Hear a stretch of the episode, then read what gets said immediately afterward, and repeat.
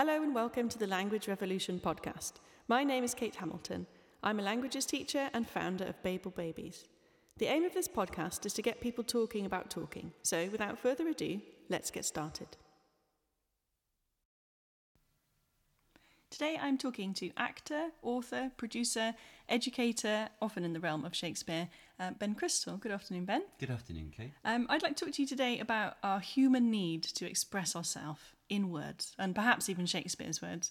Um, in the previous episode of the podcast, I was chatting to a psychologist, and we were looking at how um, humans evolve their need to speak based in a social and emotional context, and that we can't um, look at language separately from our whole being. And I think um, speaking our minds and our emotions is part of one of our um, key human instincts. So, how how can we find the words to express our inner wranglings and and perhaps we could talk about how if we borrow some words, maybe from poetry or plays like Shakespeare's, that might be a good good place to start. So, where do we find these words from, Ben? Whew, that's a good question. Um, well, thank you for having me. It's a pleasure to, to talk with you on such a on such a subject. Um, where do we find the words? I suppose. Hmm, I suppose uh, the heart perhaps lights the fire that activates the brain Mm. that makes you speak. Yes. And um, what are we trying to do other than either express how we feel or express a, a way that we think about something? Um, and certainly, from my perspective, I think a lot of my education, a lot of my time in school, was spent uh, teaching me things to think and not necessarily either teaching me how to uh, reiterate or re-express those things, um, but perhaps sometimes. Mm. I can't remember a single moment really where I had space and time and opportunity to learn, to be encouraged, to have nurtured out of me um, my feelings, Mm. I suppose. Um, you know, we often say, "Tell me how you th- tell me tell me what's going on. Tell me how, uh, what you feel about this." But uh, there isn't a, a great arena, certainly in, in, in most schools that are strapped for cash to be able to do anything beyond the three hours, to to, to give this, this space and time to encourage our younglings to to, to, to have the the verbal weaponry, I suppose. They're difficult things, emotions and feelings, I suppose, and Mm. um, they're, they're, they're sort of amorphous and abstract, and they're, they're quite hard to nail down, even if you've had 20 or 30 years of experience doing them using other people's words. So, um, how do we. How do we do that? That's such a good question. Um, I, I wish I knew, but all I can tell you is that um, having noticed in myself and noticed in other people that not doing so can often bring great anxiety and depression. Mm. That uh, bottling things up, as they say, or um, or not speaking your heart, or not wearing, not wearing your heart on your sleeve, can can make people quite unhappy. And uh, I've certainly personally found a skill, I hope, or at least an ability with words, with speaking as eloquently and as articulately as possible by, well, main, mainly a trial by fire, Mm. by getting lots of opportunities to speak off the top of my head in public, which is something I learned from watching my dad lecture when I was a kid and, and still to this day. And yeah, and and from having stabilizers, I suppose, mainly through the works of Shakespeare, by and, and, and other great poets, by getting to it's I think it's terribly frightening to be standing on, as it were, the, the, the cliff edge and and almost be, be having someone say, "Jump, speak, speak Mm. your mind, speak your heart, go on, it, it won't hurt, you'll be fine."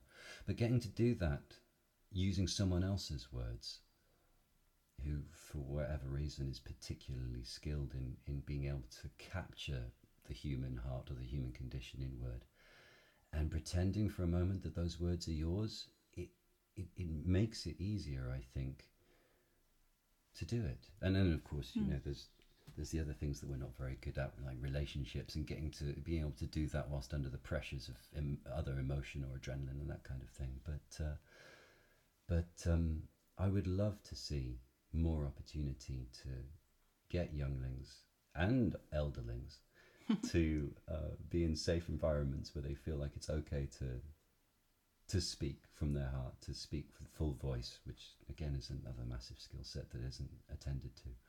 Um, I can only imagine that would make for a much happier world. Mm. So this is called oracy, this speaking. Mm. Yes, and it's a skill for life, isn't it? But uh, is it something that can be useful as well as ex- helping us express our um, thoughts and emotions and feelings?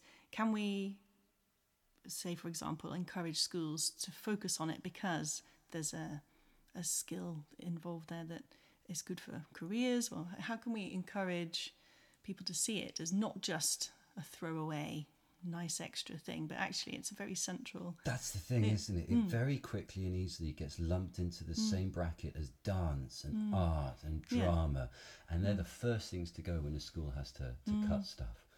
Whereas these are the the canvas and the paints and the brushes from which people can really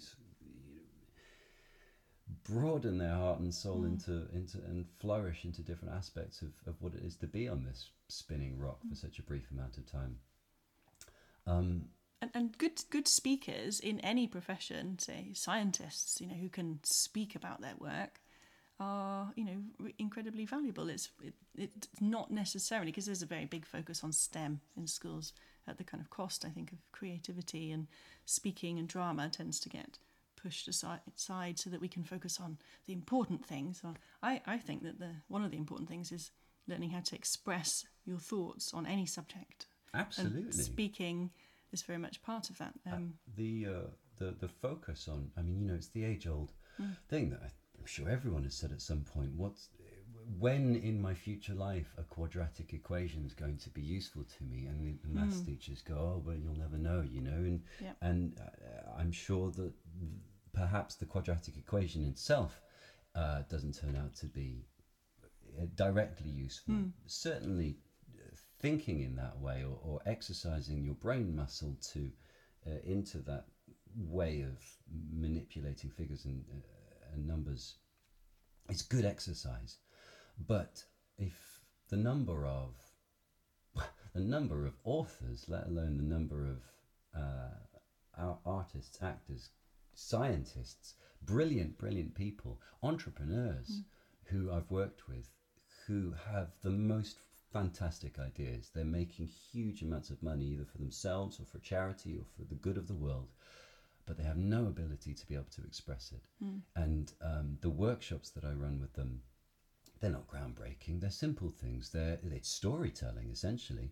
I use the same exercises that i take into primary schools uh, with these 50 60 70 year old entrepreneurs that are having to uh, walk into the place that they've built from the ground up because what they're brilliant at is having fantastic ideas and they've woken up with another fantastic idea and they walk into their their uh, their company and they say listen everybody i know we've been making underwater hair dryers for the last while and that's been doing us great but tomorrow we're going to start making flying umbrellas and I know exactly the way to do it. And everyone goes, "What are you talking about? Oh my mm. god, this is terrible. We like we, we know how to do underwater hair dryers. This is this is never going to work."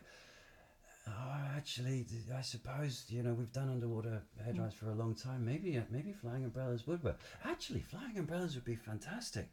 You know what? This I know exactly how we can do this. This is brilliant. And then after, so you mm. take everybody through this what they call this change curve. Right. But what you need at the head of that is someone ideally not standing behind a lectern, not reading from notes, and not nervous to, to make eye contact and actually connect with people. Yes. What people want, by and large, especially in this day and age, I suppose, on the flip side of being able to um, uh, to be able to, to, to, to speak is to be heard, to be to be listened to.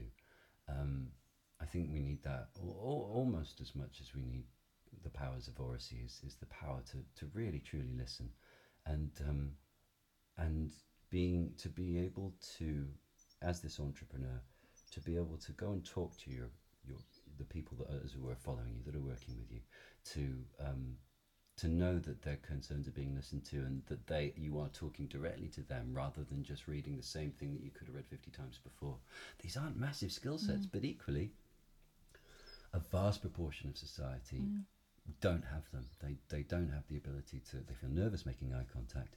They feel uh, unable to articulate themselves without, I mean, even a five minute best man or, or, or a wedding speech or something is, is anathema to most people. It's a big deal, isn't It's it? yes, it's a huge big deal. and um, and people say, or people say, how do you learn the lines, or uh, when you're acting, or don't you get nervous being up on stage in front of people? And I'm very, very lucky to say that actually I love it, but um, it takes, well, they say the ten thousand hours to perfect a skill, and it um, it certainly takes experience to um, get used to the very bizarre sequence of physiological reactions that your body goes through when you stand up on stage in front of people. You your mouth goes dry, you you sweat, you want the toilet, you suddenly lose all the lines. People say, "Oh, relax." You know, imagine the audience naked. All of these things, but were uh, what if oracy were um, a more central part of our education? If it was a skill set that we were learning younger on, and we had a world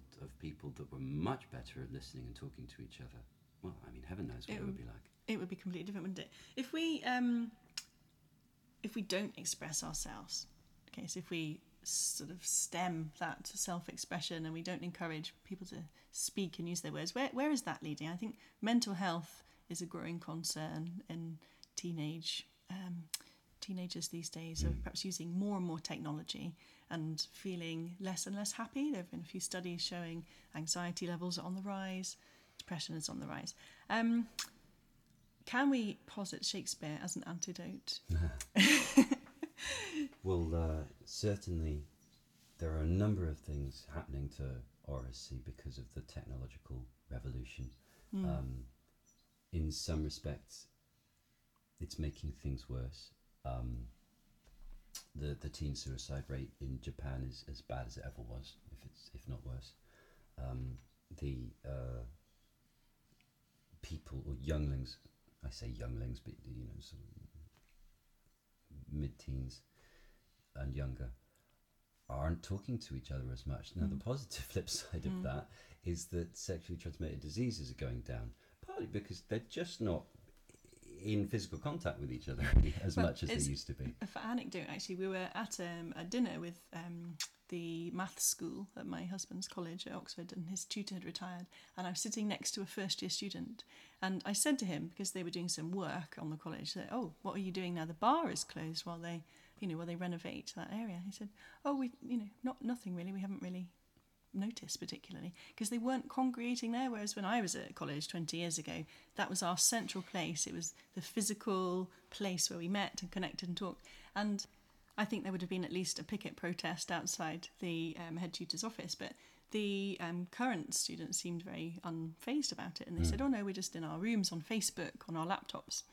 Um, and that kind of disconnection between people seems to be on the rise and I, I do worry that if we're not actually speaking to each other, there's going to be a serious I mean, it should change. Be, it should be Yeah. celebrated as well. We are talking to each other in different ways, and certainly, I, mean, I left Facebook in 2012, and I lost contact with a bunch of people that I wouldn't have been in contact with otherwise, and I mourn. I still mourn that uh, contact, but it's not worth going back to Facebook for. um, um, and certainly, we've noticed in theatre recently, working with um, acting students coming fresh out of university or still through university, there was a terrible turn uh, in, uh, well, we're sort of calling it emoji acting. In, Right. In that, these young actors had so little experience of face to face communication. It, it, it's hard to say, but hmm. um, they were smiling like a big smiley face for happy, and they were frowning like a big sad face, smiley face for sad, hmm. and their emotional spectrum, as it were, hmm. was almost limited to different facial expressions, as if they were copying. Gosh, It, we were calling it emoji acting, which sounds like a terrible thing to say. But talking to them and, and working with them over a period of time, we discover it's the truth. They they don't Mm. have an awful lot of that. What we, you know what we'd call sort of this kind of communication vocabulary. So the like, uh, the- an emotional repertoire. Absolutely, Yeah. yeah, And, and certainly combine that with the lack of uh, a, a sort of an oracy education to begin with, so they, they didn't have the weaponry either, um, and add in uh, uh, more than an obliviousness. But I mean, we have uh, Derren Brown over here, and they have David Blaine in America, and those mentalists that can tell who you are and what you do just from what you're wearing and what you're dressed and how you're holding yourself and um, body language Yes. purely and simply, which has so much to do with storytelling in the theatre. Um, subconsciously, we will read into a character purely and simply by how they're holding themselves or, or, or not. And um, all of this is being, all of this is being missed. So yes, so that's sort of being pushed away if we're not doing enough um, acting at school and Shakespeare. I'm not sure. Of, I, No- I, not- I, not I this- want to be careful about like. I'm whilst I'm an actor and a big hmm. big fan of Shakespeare. I'm not hmm. necessarily saying that theatre and Shakespeare is hmm. the route to it. It certainly was for me. Giving the, I mean, why is theatre useful in schools? Because it's providing. Um, you're often using a space that's used for formal occasions in an informal way. That's fun, just to begin with. Yeah. You're allowed to um, play and you use your imagination, which again you probably haven't had much opportunity to do since infant or primary school, I suppose. Um, and uh, you get the reward at the end of it, which is the excitement of the night and the people coming and, and the adrenaline shot and, and the and the applause. Um, so we we spent most of our time doing high school musicals. The revelation for me with Shakespeare was having spent so much time on stage, one arena, and then in the other arena in class, being, as it were, forced to um, engage with Shakespeare or digest Shakespeare or digest this English literature um, in a book. And then, then there was this weird fusion of the two, where I didn't want to do Shakespeare on the stage because I'd had such bad experience of it in school. Right. But then getting it and putting it up on its feet wasn't much fun either because we were doing a comedy. And when you're mm. rehearsing a comedy, the first three or four times the, you hear the gag, everyone laughs, and then the sixth, or seventh, and eighth, and ninth times people sort of go, "Oh yeah, that's still funny," and then the twentieth time, no one's laughing. No. The the the the, the firework, joyful climax of it all being smushed together with with an audience, that final piece of the puzzle. Oh, this is what Shakespeare's about. It's the arena for play and imagination and getting to speak these brilliant human condition words from your heart and the audience re- uh, are, are, are in it and resonating with it because we're essentially, I later discover, holding this mirror up to life. If you are able to track the path from early, early oracy through to the joys that, that can come from the, the fusion of, of, of theatre and education and Shakespeare, like the Shakespeare Birthplace Trust Shakespeare Week are doing, like the, the Shakespeare Schools Foundation are doing in the secondary school, um, I think they can be great tools and, and great pathways. But um, They're not the only ones. well, I think you know, Dad has a, a often talks about the way that we will start by giving things names that can immediately put people off. Like he's a professor in linguistics. What the hell is linguistics? That sounds terrifying. You know, you talk about Shakespeare, and immediately people go Ugh, and and and hmm. and dare to say the the main style of poetry that he writes is in iambic pentameter, and anyone that hasn't already switched off is going to. But if you talk about the fact that every line of Shakespeare naturally fits the human lungs, that it's got the rhythm of the language that we're speaking now and the rhythm of the human heart, and he manipulates that rhythm in order to closely uh, resemble day-to-day non-fluent speech and also break open the human condition. Who gives a damn what it's technically called? Yes. You know. Mhm. You don't have to start with this is iambic pentameter. Let's break it down. It could just be let's make it feel human and real and sort of feel it. You know. Absolutely. And you have to say it to do that, don't you? You don't. I I, I think. I if, think so. If I- you're just looking at the words as a reading text, Well, there are an awful lot it? of people still around that uh, are quite firm of the belief that Shakespeare was never meant to be read out loud. That the public performances 400 years ago were an excuse and an opportunity for him to do what he really wanted to do, which is get it down in print. But as I learned from my father, uh, and and blessed to to get to work together with him so much. Um, Eighty percent of Shakespeare's audience couldn't read, Mm. and admittedly, less than twenty percent would have been rich enough to support what he wanted to do. So I can understand why one might think he would be writing for that crowd, but it's it's from everything that we know about um, the works and the way that they worked and the way that the theatres worked and everything else, Hmm. they were, um, m- of course, held much less preciously than we hold them now. Well, now Um, they're literature with a well, capital L. Absolutely, literature has claimed them away from theatre, which is you know, Hmm. part of the problem. I think that we're teaching it in in, in the wrong school department. If that if the school's lucky enough to have multiple departments, Mm.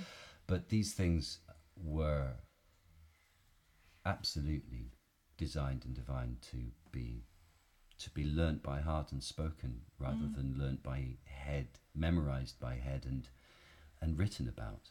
And you don't have to start with the iambic pentathingy or the, you know, the unfunny jokes, or you can you can try and find a kernel of something um, that's not just what the teacher finds interesting. Because quite often we say oh, we're going to watch this production and put it on a big screen, and Sure. the teacher is almost in tears with joy, and the kids, are, you know, I've seen them in the classes like. You know, just so what is this? You know, it's just so untouchable almost. I, th- Um, I think starting with yeah. passion actually Mm. is a really good thing. Starting with complicated words, Mm. whether you want to introduce someone to a field of study and, and, and, and say linguistics and grammar and philology and etymology and all those kind of things, or you can start by uh, chasing down um, interesting things people are saying or, or the Mhm. way people are playing with language or whatever. Um, or with Shakespeare, you could start with iambic pentameter, or you could start with Caliban and Ariel and the fairies, you know. mhm. But um, you can't. I think it's a it's an it's a darker or more dangerous pathway, perhaps, to to say um, you'll love Shakespeare because I love Shakespeare, and let Mm. me show you my love of Shakespeare. Well, I'm sorry, but your love is different from my love. Your love for a person or the world or nature or, or words or whatever is different from mine, and I'll be able to um, appreciate your love perhaps, but it's not going to make me love it and you're not going to feel it. and you're certainly not going to feel it. Mm. So, um, oftentimes, if I'm asked, I'll say, uh, I'll rather than aim for a play, yeah, you can of course aim for the more fantastical characters and play in the world, Mm. but um, the sonnets, these 154 little parcels of love poetry that are written in the first person. You don't have to worry about plot or character or motivation or anything like that, but find one that resonates with you, and you will.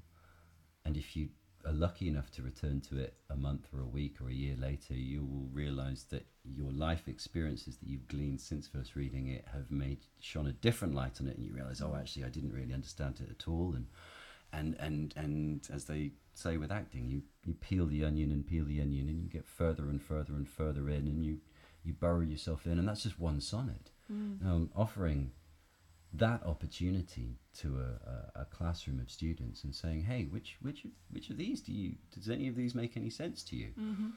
Uh, and to to nurture their love, Yeah. or, or or not necessarily, but at least um, to nurture Opinion, an, opinions, an opinion perhaps. about yeah, it. to have an opinion. Because I think um, you've talked about children feeling uncomfortable in classrooms with Shakespeare. It's just sort of is not not uh, you know great unless they've got lucky, for example, or had a brilliant teacher.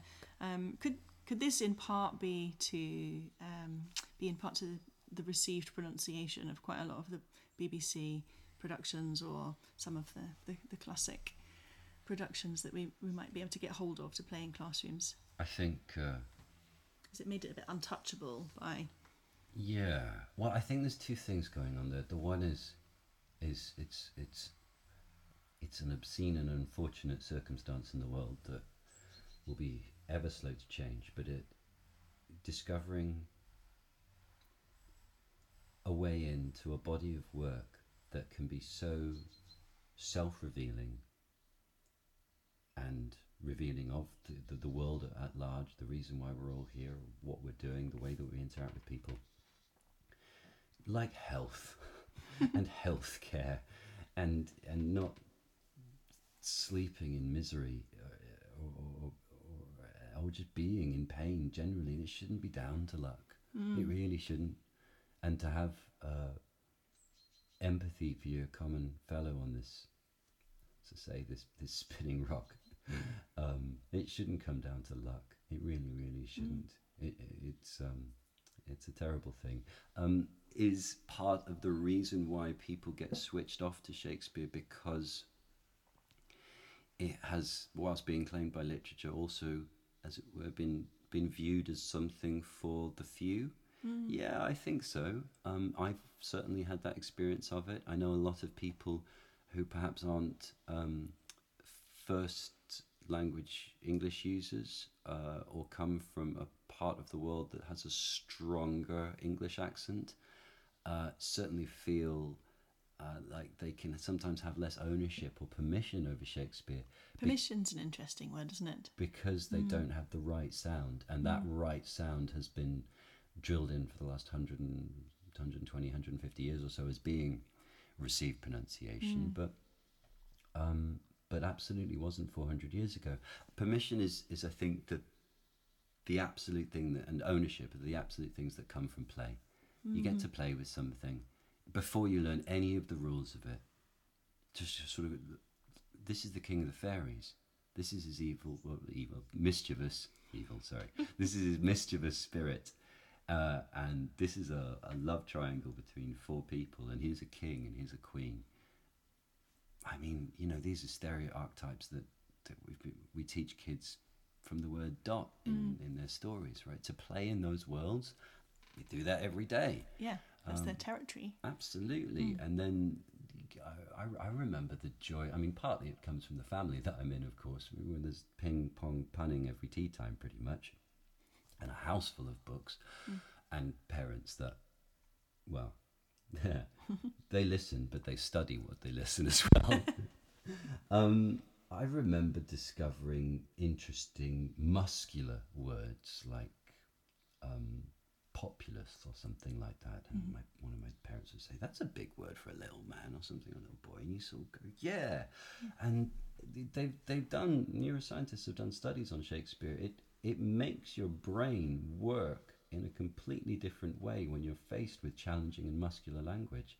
So it um it's uh it there's that play ownership, the permission, the whole thing to, to know that your voice is the right voice for Shakespeare, that, that you don't have to change because you and indeed you know your voice is your identity, your accent is who you are more than the clothes that you wear.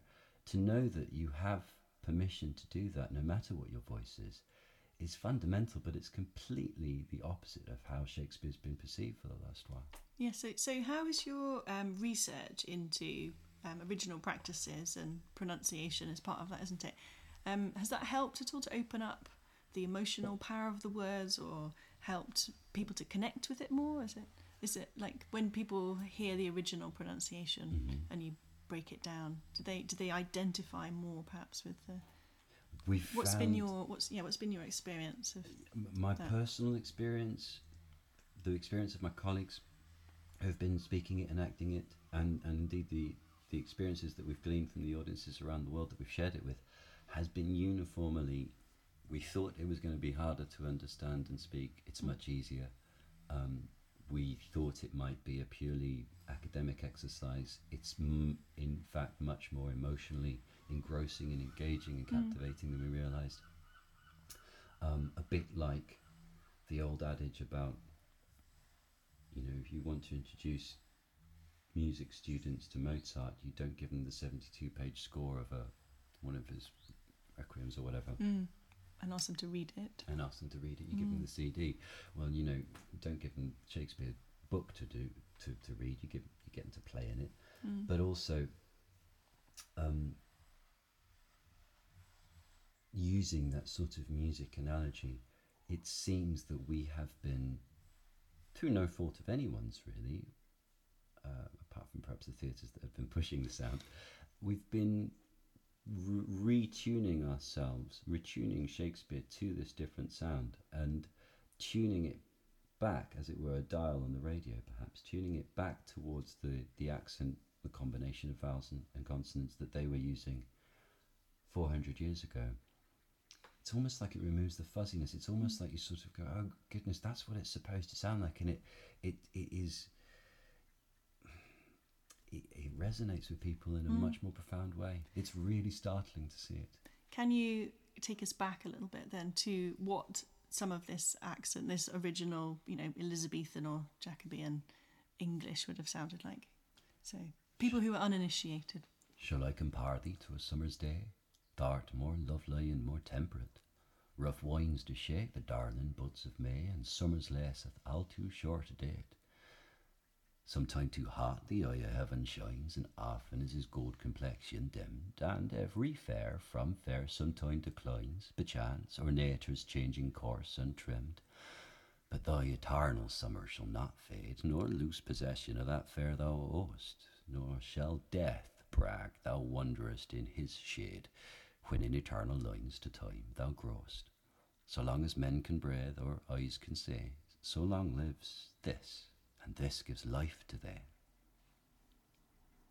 It's brilliant. Could listen to it all day. Um, I can speak it. yeah, it's, it's just, yeah, it's fantastic. Isn't it? How, tell us a bit. So, you have been going around the world talking to people about how this original pronunciation and also the practices as well of playing in daylight because this globe obviously is an open theatre isn't it people would have been seeing the actors and the actors would have seen the audience so how has going and peeling away the layers of the onion back to sort of shakespeare's original practices opened up like the the words and also the theatre space and um, yes tell us a bit about what have been your findings doing this over the last was it eight years or five Uh, well, let's see. Dad first explored it at the Shakespeare's Globe in 2004, 2005.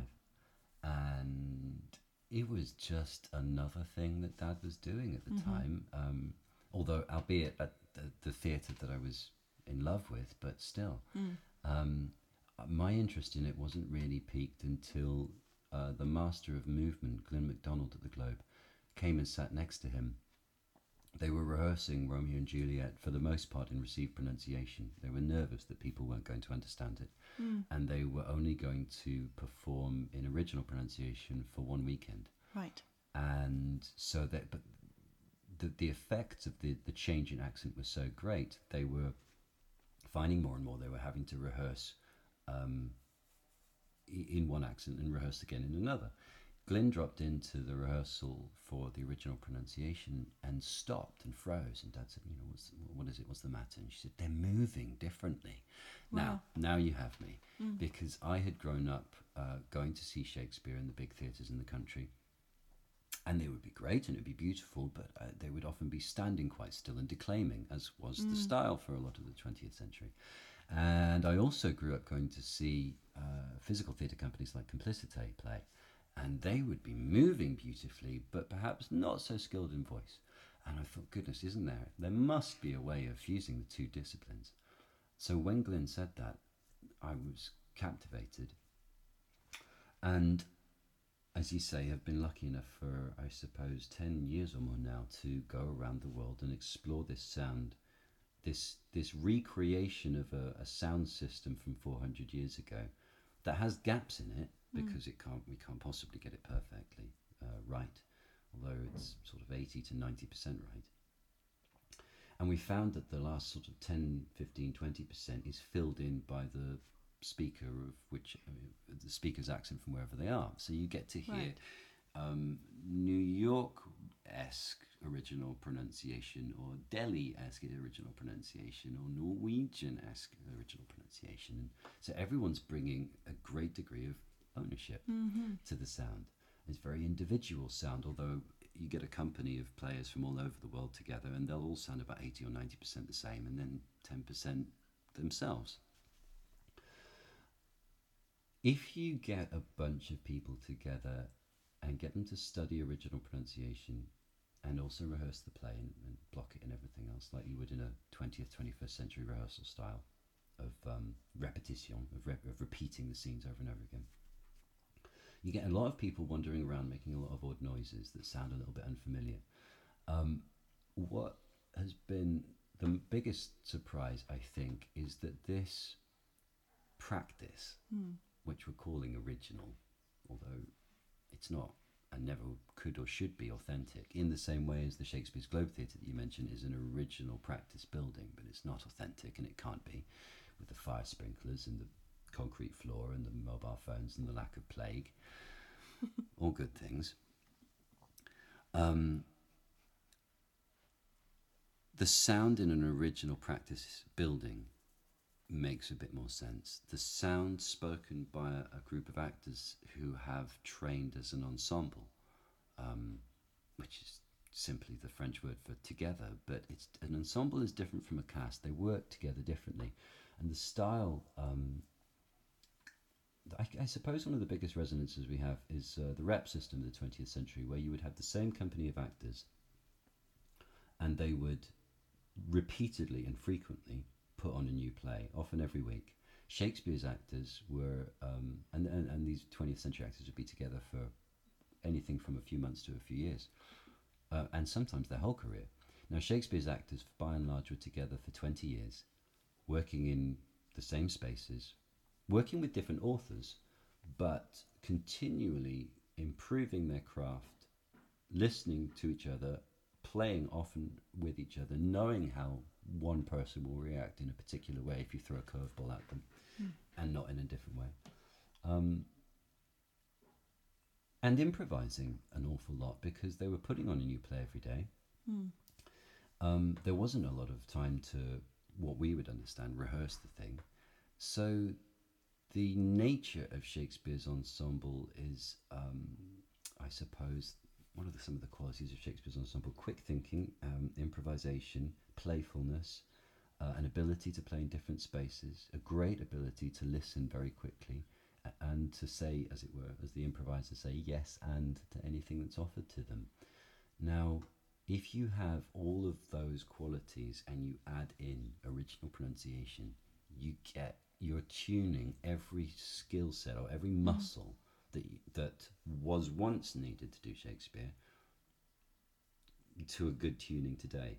If you practice an ensemble and uh, practice the accent and put it into a proscenium arch, modern theatre, you mm. will find it doesn't work just quite as well. Right. So I suppose the the surprising thing was perhaps I thought, oh, this will be an accent that this will be a practice that will be revealing um, in and of itself. And actually, a bit like I keep thinking, you know that circle you get in Trivial Pursuit where mm-hmm. you get the different triangle the pieces. Wedges, yeah. yeah.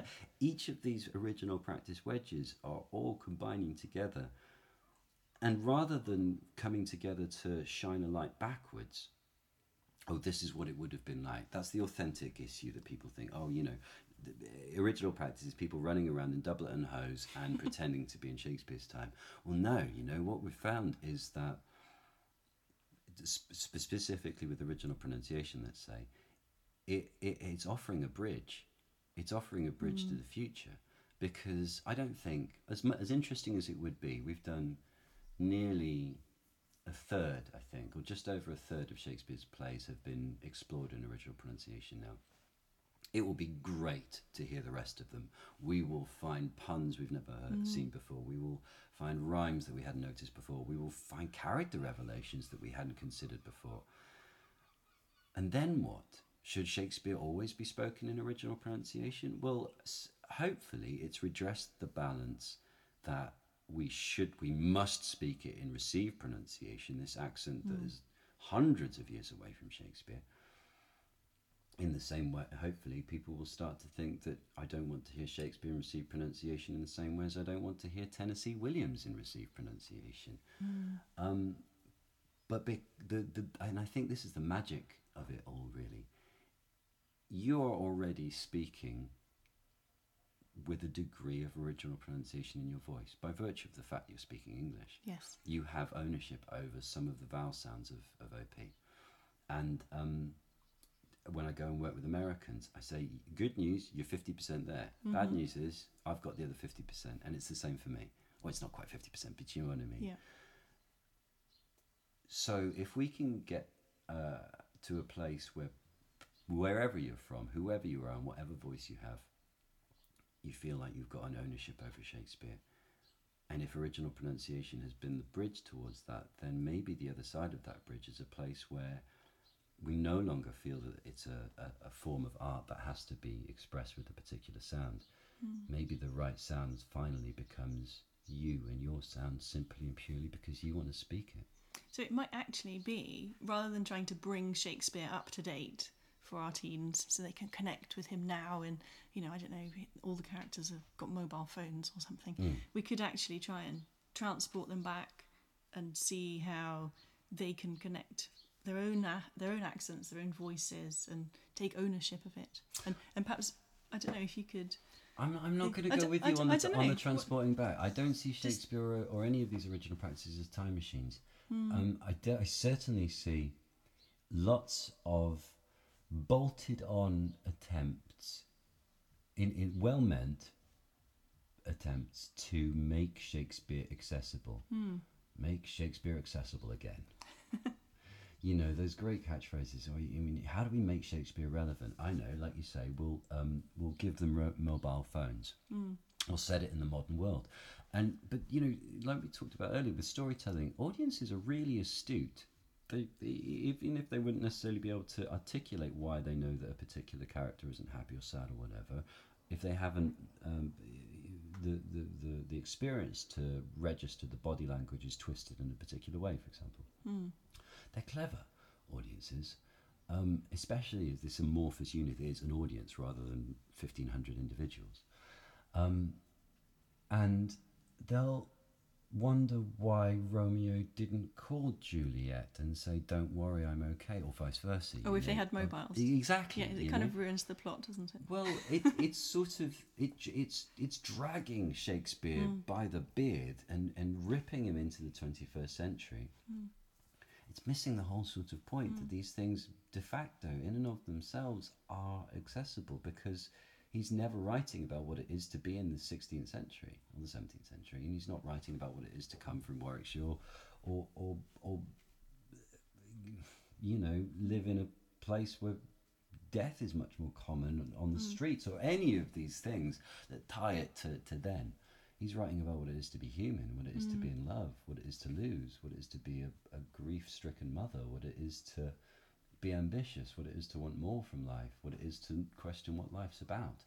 Um, these things are, are hugely relevant and accessible because we're still asking them today. We don't need mobile phones to make that um, an easier pill to swallow, um, but we do need courage and heart and, and to be brave to and, and like we said earlier the facilities to be able to both ask these questions of each other and to be able to try and form an answer So, can you give me a concrete example how OP has helped kind of crack open, if you like, street into the emotional, the core of a of a, I don't know, of a, a, a bit of a line that maybe people find difficult to relate to. I'm thinking like in Hamlet, is there an example where OP's really opened it up?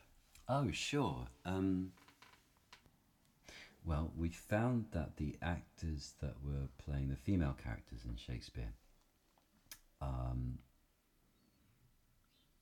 were able to tap into sides of those characters that oh, I don't know. I have certainly hadn't experienced before. So, for example, Ophelia, um, who is often seen as being quite um, passive and quite at Hamlet's beck and call and whim, and sort of a puppet that's pushed around by everybody. The groundedness that that comes from original pronunciation, which predominantly comes from the I sound, the per- first person pronoun. The, the center of that sound is, is down in your gut rather than I, when you sort of up here in the, the voice and the throat, I suppose. Um, and it shifts your stance, and you, you tend to sort of stand a bit more solidly, move a lot more faster, a lot faster. Um, and I remember both Emily and Meg, who were playing Gertrude and, and Ophelia respectively, were making really strong, active, uh, forceful choices. Now, they are both strong, forceful, and active women too, which is part of the reason why we were interested in, in seeing them play those parts. But um, they said that the, because we one of the ways that we t- teach it and explore it is to try speaking the accent in your own voice. Uh, in, sorry, try speaking the lines in, in your own voice and then switch to OP. And then sometimes switch back to your own voice, having swum in the OP pool for a while, just to keep checking in on on the changes that happen Mm. both in your body and in your your way of thinking, and um, they they kept saying, I feel more restricted in my own voice. I feel just quite slight and careful and tender and, and anxious and, and with OP I feel more garrulous and more on my front foot and more happy to dive in and get up, up to my arms. So um, that was interesting I in think- and of itself. With Yeah. um, Hamlet um, himself, itself, uh, every man, um, I got all of those things and more. I think he's definitely thought of as being this inactive, indecisive, um, conflicted fellow, and he became much more active, much more sure footed, ch- chasing down the answer to these questions rather than sitting back and wondering about them. And I think the biggest revelation was um, a pun uh, I, I found. Well, it's not really a pun, but a sound echo um, in uh, To Be or Not to Be, which is often thought about as, as being a speech about suicide. He says towards the end, um, Thus conscience does make cowards of us all, and thus the native hue of resolution is sicklied o'er with a pale cast of thought, and enterprises of great pith and moment, with this regard their currents turn away or awry, and loose the name of action. And uh, I think a lot of people imagine that he's come on intending to commit suicide, which is odd because the last moment we saw him, he said, The play's the thing wherein I'll catch the conscience of the king. Um, and indeed, Shakespeare rarely repeats himself, and Hamlet had already talked about suicide early on in the play. He says, um, Oh, that this too, too solid flesh would melt, thaw, and resolve itself into a dew, or that the everlasting had not uh, fixed his canon against self slaughter. Something like that. Oh God, oh God. Um, how weary, stale, flat, and unprofitable seems to me all the uses of this world. So he's already explored that idea. He's yeah, Yeah. And, and and Shakespeare doesn't really repeat the same idea. What's the point in repeating it twice? I mean, an audience that's so used to listening, you don't need to say this. You don't need to hit them over the head with it. Um, and as- indeed, many directors have moved to be or not to be. Peter Brook did it most recently. Uh, because and then the Benedict Cumberbatch one, they did it as well. They put it at the top of the show to make more sense of it. Now, the Shakespeare speeches were an opportunity for the protagonist to talk to the audience. If you think about the character dialogue as being black and white, then the soliloquies are the grey moments, the moments when the, sh- the, uh, the characters turn out to the audience and go, "Help me! What do you think I should do? Do you think I should kill Claudius? What do you? I don't know." Um, and it's a sad fact that suicides tell not their best friends they're going to commit something like that. You know, what is he coming out to explore? And I suppose a lot of the interpretations have been, I'm going to do it, I'm going to do it, I can't do it. Thus, the native hue of resolution is sicklied over by the pale colour. I'm thinking too much about it. I'm not going to do it. Right. In the previous speech, Oh, what a rogue and peasant slave am I, he says uh, he's talking about how the player has, has has gotten so worked up. The player king's gotten so worked up about about Hecuba, and Hamlet gets upset with himself for not being able to get himself built up to the same degree of upset and emotion uh, about something so personal as Claudius, and he asks the audience, "Am I a coward? Who breaks my patercos because I allowed to throw up his deep to the lungs? Huh?" He says. And when I saw Mark Rylance do this at the Globe, he said, huh? And he waited and he wouldn't continue until someone in the audience went, yeah, you are a coward. And the next line is, yeah, I should take it, for it cannot be, but I am pitching them. So th- there's, there's the idea, as throughout Shakespeare, that there's opportunity for the audience to respond. Now, coward in original pronunciation is pronounced cord. Am I a cord? Hmm. and in the folio it's capitalized. And I noticed this because I was using the first folio text because I'm a geek, because it's the edition cl- edited by two of his actors closest to Shakespeare. And I thought I've seen that word capitalized somewhere else, and it's it's in to be or not to be. Those consciences make cowards cords of a soul. And I thought, hang on, maybe this to be or not to be speech isn't a suicide attempt. Maybe this is him hearing that this audience member has called him a coward, that they don't understand life and death the way that he does. He says, The spirit that I have seen may be the devil. Yea, and perhaps out of my weakness and my melancholy, as he is very potent with such spirits, abuses me to damn me. So the ghost of his father could be the ghost of his, the walking corpse of his father, mm-hmm. or it could be the devil sent in disguise to tempt him to evil. Now, he doesn't necessarily believe in life and death. He studied philosophy at mm. Wittenberg with Horatio. But he has to acknowledge the fact that if he kills Claudius and Claudius is innocent, if hell exists, he could be going to hell. Yeah. So if you thought about life and death the way that I do, audience, then you would think me a coward too. So conscience thinking in this way makes cowards of us mm. all. And that was such a revelation for me just from that those two sounds connecting them together and going oh these aren't separate speeches in some respects for me to be or not to be was a a continuation of Yes. the previous one a sort of explanation to the audience saying no trust me go with me we're nearly there i will do it but the reason that you think i'm being indecisive is because So he's making you actually engage with that really lofty philosophy, isn't he?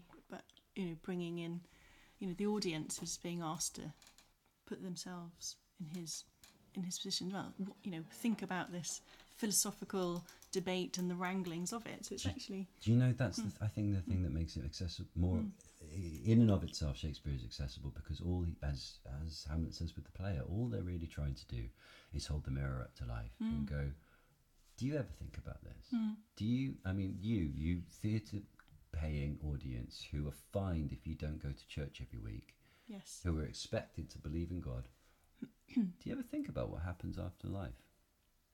You Yeah. know i mean the, it's a question that we will never ever answer and the fact that he dared to ask this audience who were supposed to be so devoutly religious to pop that question into their heads was so generous. He's he's the most generous author. He's the most generous playwright of that time. I know he's the most generous playwright i've ever ex- experienced because of that that incredible generosity of of thought that makes him universally accessible i mm, guess. yeah, and you, it's helping to sort of build some empathy as well, isn't it? Because you're thinking like, how is this other person feeling? And I think you've talked before about how performing Shakespeare can promote empathy. Well, um, I think ne- again with the, uh, the neuroscientist research of recent years, theatre in general does. We have these things apparently called mirror neurons, which uh, basically means, on some level, if uh, you witness me laughing out loud and being very happy, bit of you feels exactly the same. right. And likewise, if you see me grieving and really upset, a bit of you grieves. And the degree to which we are, um, eh, we have empathy, we are empathic, is greater or, or lesser depending on, on how much lo- nurture or life experience or education or, or th- you know whatever things it is that, that brings that out.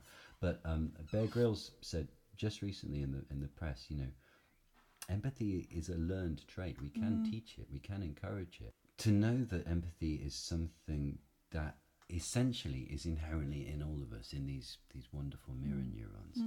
Um, well, I mean, it, that's a wonderful and great thing for school and education anyway, but it certainly means that um, there's something special about the theatrical environment. And it's not just theatre.